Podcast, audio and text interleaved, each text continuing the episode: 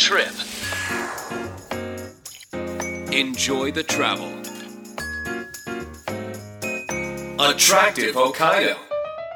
こんにちは増田香織です私たちが住む広い北海道北海道で生まれ育った人でもまだまだ行ったことがない場所もたくさんあるでしょうこの番組アトラクティブ北海道ではそんな広い北海道を7つの空港エリアに分けてその周辺の観光やグルメ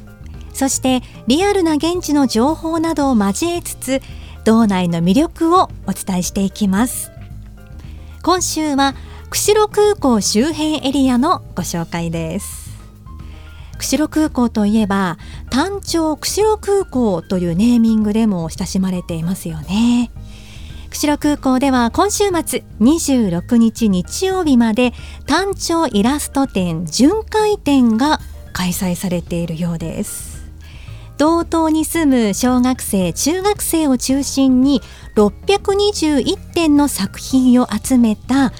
個性あふれる作品が展示されているんですよね。かなりの数ですよね。どんな作品があるのか。もしこの週末釧路空港利用される予定があるという方ご覧になってみてはいかがでしょうか。さあ今週はそんな釧路空港周辺エリアのご紹介です。お楽しみに。Attractive Hokkaido. アトラクティブ北海道空港を拠点にレンタカーを借りたり列車やバスで周辺スポットを旅すると時間に余裕を持って楽しむことができる。そんな旅はいかがでしょうか？新千歳空港旭川空港稚内空港女満別空港釧路空港帯広空港函館空港。この7つの空港を拠点に周辺エリアのおすすめ情報などをご紹介していきます。今週は釧路空港周辺エリアのおすすめ情報をお届けしましょう。釧路空港から車で1時間30分ほどに位置する阿寒摩周国立公園。北海道でも最も歴史のある国立公園なんですね。阿寒摩周国立公園は千島火山帯の活動によってできた阿寒湖屈斜路湖摩周湖この3つのカルデラ地形が基盤になり形成されています。火山と湖がペアになり狭い範囲でいくつも隣接している地形は全国的にも珍しく貴重なものなんだそうです。また公園は大きく阿寒地域と摩周地域の2つのエリアに分けることができ阿寒地域には悠然とそびえる小和寒岳目阿寒岳やその周辺に広がる阿寒湖温根島などの湖や沼の美しい景色が見どころです。温根島なんかも本当引き込まれるような美しい色をしていますよね。そして摩周地域はこの番組でも以前ご紹介した世界有数の透明度を誇る摩周湖。そしてその周辺の峠や山から一望できる屈斜路湖の四季折々に変化する森林の景色が見どころになっています。カルデラ地形のカルデラはスペイン語で鍋という意味なんです。火山の噴火によって大きくへこんだ場所のことでそこに雨水が溜まって深い湖になっていることが多いんです。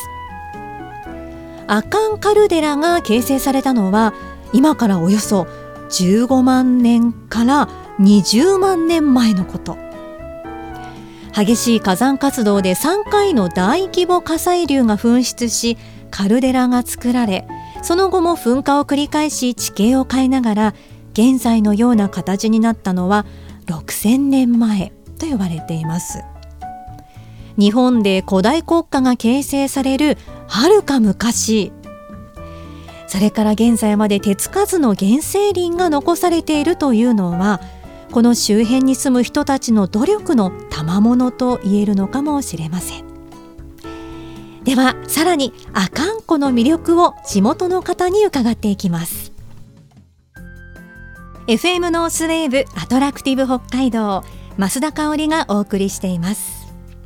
ここからは阿寒観光協会まちづくり推進機構の福井恵子さんにお電話でお話を伺います。福井さんよろしくお願いします。よろしくお願いします。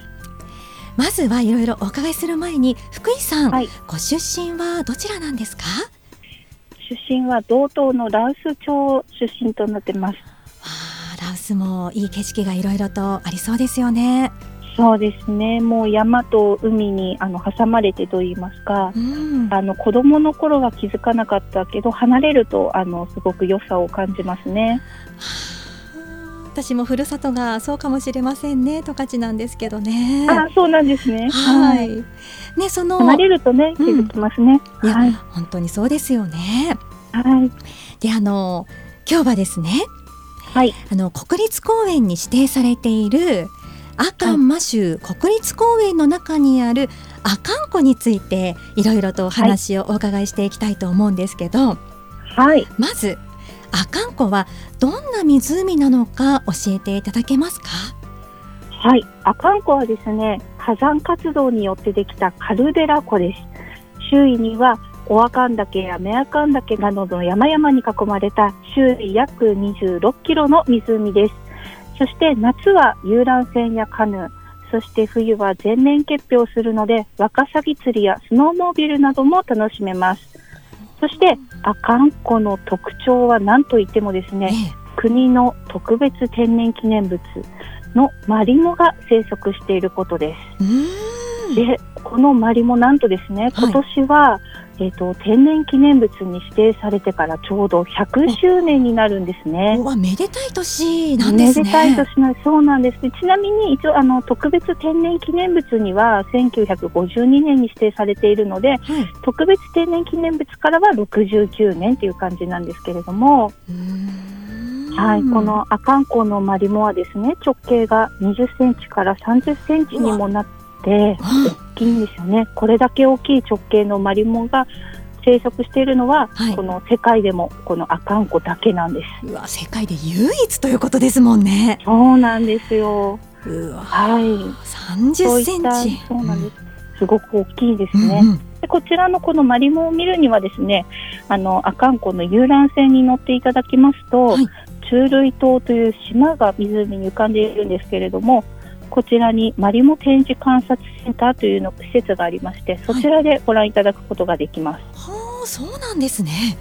はい、じゃあそんな30センチぐらいの大きさのマリモもそちらでは見ることができるんですか？はい、そうなんです。うわなかなかあのお土産でねいただいたものを育てたことはきっと北海道民ってある人多いと思うんですよねそうですね、多いですよね。あれって本当は2センチとかね そのぐらいの大きさだったのでそうなんですよ。すごいですねはい、もうボール、大きなボール、バスケットボールとか、そのぐらいですかね、サイズ感的には。かなり、はい、大きいものもございます。ねえなんかそれが生きていると思うとなんかこう愛着が湧いてきますね、こう想像してるだけでもね、そうなんですよ。まあそんな観光いろんな特徴があって、マリモというね一つの大きなこう財産もありますけども、はい。阿寒湖というとやはりはい、温泉もありますから、はあの、はい、阿寒湖温泉どんな泉質なのかぜひお聞かせください。はい、えっと、温泉の泉質は単純泉となっておりますので、お肌の弱い方にもご入浴いただけます。でこちら効能としては神経痛、冷え症、疲労回復、リュウマチ、慢性消化器病などにいいとされてます。で、この阿寒湖温泉ではですね、温泉や露天風呂はもちろんなんですけれども、手湯、足湯などバラエティに富んだ温泉が各所で楽しめます。あもう本当にこう万人の湯と呼ばれるぐらいこういろんな人に楽しんでいただけるようなそんな泉質とも言えますよね。はい。そして阿寒湖の夜を楽しめるアクティビティがあるそうですけども、はい。これ福井さんどんな内容のものなんですか？はい。今現在ですね、阿寒湖の森ナイトウォークカムイルミナというイベントを毎日開催しております。はい。で、こちら会場はですね、阿寒湖の遊覧船乗り場の近くにあります、ボッケという森を舞台に、遊歩道を歩きながらうん物語の世界をお楽しみいただけます。はい、内容としましては、阿寒のアイヌに古くから伝わる女子詩、フクロウとカケスの物語をベースに制作されたカムイ、神の世界を目指す神秘的な冒険ツアーとなっております。うわもう聞いてるだけでワクワクしてきますね 冒険ツアーなんですね冒険ツアーです。はい。で、このですね、赤マ州国立公園の自然の森の中に、プロジェクションマッピングや光と音を用いた最新鋭のデジタル技術で、自然との共生を大切にするアイヌの世界観を体験いただきます。えーこれ楽しんでいただく上でですね、ええあのお客様にリズムスティックという光や映像、音と連動する杖のようなものをお持ちいただくんですけれども、うん。はい、こちらも様々な仕掛けがございまして、ええ。で、大体約50分ほどですね、このアカンの森を冒険していただくアトラクションになっています。ええなんかこうはい。魔法の杖を持ったかのようなそんなね気持ちになりながらはい、冒そうです。本当にその通り、そうなんです。で、こちらもあの、うん。自然との共生をテーマにしたうん。アカン湖のアイヌに伝わる神話に基づくストーリーとなっておりますので、うんお子様から大人まで本当にあのお楽しみいただくことできます。最新の技術を使ってということですから。はい、こそうなんです。ねはい、ですね、あの夏休み期間ですね、ご旅行に来られたお子様がですえね、そのカムイルミナを体験してくださってえ、はい。もう夢を見ているようだったって言ってくださったんですよね。もうなんかその言葉に尽きると言いますか、ええ。あのとってもなんか嬉しかったですね。夢を見ているようだったというふうにあのお子様から言っていただくっていうのは。はい。うんいや嬉しいですよね。嬉しかったですね。わあこれは今聞いてる方もわあちょっと行ってみたいと思ってる方今たくさんいらっしゃると思いますよ。すね。なかなかね、うん。声だけでお伝えするのはちょっと難しいぐらい、本当に壮大なですね、あの、世界となっておりますので、ん。ぜひぜひお越しいただきたいと思います。これがカムイルミナという毎日開催されているアはいクティビティはい、ですね。今年はですね、うん。11月14日日曜日まで行っておりまして、ええ。で開催時間もあのこちら夜のイベントになるので、はい。日没30分後から夜の9時30分までというふうになっております。で開催日時についてはですね、公式のホームページであのご確認いただけますとすぐわかるかと思いますので、そちらの方でご確認お願いいたします。さらにですね、あの阿寒湖温泉街には、アイヌ文化に触れることができる施設もあるということで、はい、あの阿寒アイヌシアターイコロもその一つなんですよね？はい、そうです。えっ、と、阿寒湖のアイヌに受け継がれてきたアイヌの古式舞踊や阿寒ユーカラといってアイヌ交渉文芸のうちにあの節をつけて韻文で語られる女子詩に基づく火のカムイの歌とロストカムイという3演目があります。でなおですね、この3演目、今年の春にあの全てがリニューアルされたんですうね。ん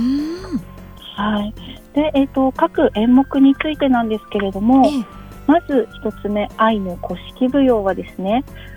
アイヌの儀式で使われる細具、イナウという神様や先祖と人間の間を取り持つものと言われているんですけれども、このイナウをモチーフとしたストーリーになっています。はいそして二つ目は、アカンユーから、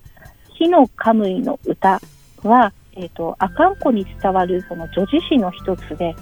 神々の物語、多いながら、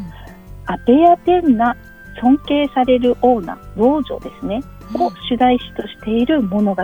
となっております。そして三つ目、アカンユーからロストカムイは、アイヌの伝統舞踊とデジタルアートが融合した演目になっています。うんですので、あの、それぞれですね、特徴のある3演目を通して、あの、いにしえより続くアイヌ文化を体で感じていただければと思います。うんこのはい公演の中で、福井さんはいおすすめの見どころなんていうのもありますか？はい、あのどの公演もですね本当に素晴らしいんですけれども私のおすすめとしてはやはりあのロストカムイですね、はい、でこのロストカムイというのはデジタルアートサウンドデザインダンスなど、あの各分野で注目を集めるクリエイターさんがですね、ええ。阿寒湖に集結しまして、あの古式舞踊、現代舞踊、3DCG、7.1チャンネルサラウンドを組み合わせ、あの5台のプロジェクターで舞台をですね立体化して、あはい、それそれで誕生した演目なんですよね。で新たなこのさアート作品となっておりますので、ええぜひあの阿寒湖に来た際にはこちらご覧いただきたい演目ですね。もうこれがロストカムイ3つの中の一つ、ということですね。はいはいあ興味津々です。そうですね。もうなんて言うんでしょう。私ちょっと話すのが下手なので、素晴らしさをどうどう伝えたらいいかが難しいんですけれども、本当に一度見ていただきたいですね。えーもう本当新しいものをどんどん導入して、こういったプログラムもね、いろいろ作っていらっしゃるんですね。はいでは福井さん最後にはい阿寒湖の最大の魅力お聞かせいただけますでしょうか？はい。えっ、と阿寒湖にはですね、アドベンチャートラベルの要素が3つとも揃っていることです。このアドベンチャートラベルとはですね、えっ、と自然、アクティビティ、文化体験の3つの要素のうち2つ以上で構成される旅行のことを言うんですけれども、はい。この阿寒湖はその3つがね、3つとも揃っているっていうことなんですね。はい。で、まあ、自然については、あの、阿寒湖に広がる森林、お阿寒岳、目阿寒岳の山々、そして阿寒湖、オンネ島、ペンケ島、パンケ島などの湖や阿寒川がございます。そしてアクティビティについては、えっと、これらの自然の中でのトレッキング、サイクリング、フィッシング、カヌーなどを楽しむことができますし、あの、阿寒湖温泉にはガイド業者もございますので、初心者の方でも安心して楽しめます。そして、はい、と3つ目、文化体験についてはですね、その阿寒湖にはアイヌコタンがありまして、こちらのアイヌの文化に触れることができます。このアイヌのガイドとともにですね、森や湖を散策したり、アイヌ文様の刺繍や木彫りを体験するプログラムなどもあります。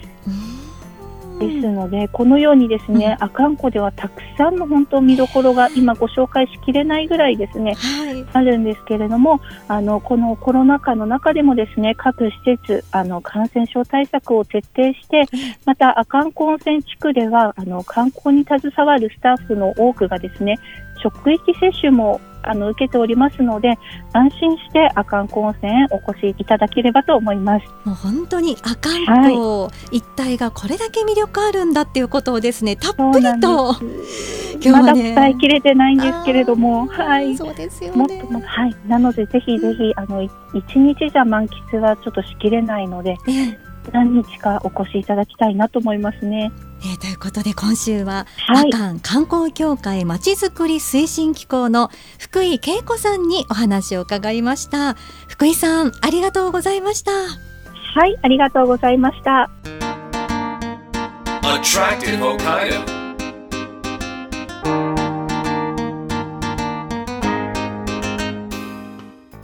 お送りしてきたアトラクティブ北海道。今週は釧路空港を拠点に阿寒の魅力をご紹介してきました。いかがでしたでしょうか？今週は阿寒観光協会まちづくり推進機構の福井さんにもうたくさんの魅力をもう伝えきれない魅力をお話ししていただきました。その中で阿寒湖温泉のねお話もしていただきましたけれども阿寒湖の温泉、まあ、温泉街ねいろんなこうねホテルありますけれども先日ねこんな話題もあったんですよね。阿寒湖温泉で経営するホテルあの阿寒ゆくの里敦賀こちらに配膳ロボット2台導入されたということなんですよ。このロボットは中国製で高さがおよそ1メートルのロボットに最大で50キロの食器を積むことができるというものなんですよね。こういった配膳もロボットがしてくれる時代にこうなってきているという北海道では珍しいそうですねこの配膳ロボット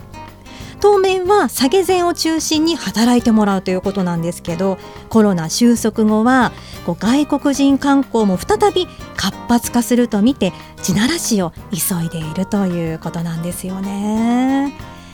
もう本当に観光というのもねどんどん今日話を聞いても進化してるなってアトラクティブアトラクションだね アトラクションも本当に最新のものが導入されていって楽しみ方もどんどん広がってきているのでもう一日も早くですねもう本当に安心して気兼ねなくたくさんお出かけができる日が早く戻ってきてほしいなと思いますよね。それまではねこういった形でいろんな情報を集めながらこうワクワクして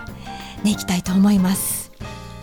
さあ来週なんですが来週は帯広空港エリアの魅力をご紹介していきます。来週もお楽しみに。お相手は増田香織でした。バイバイ。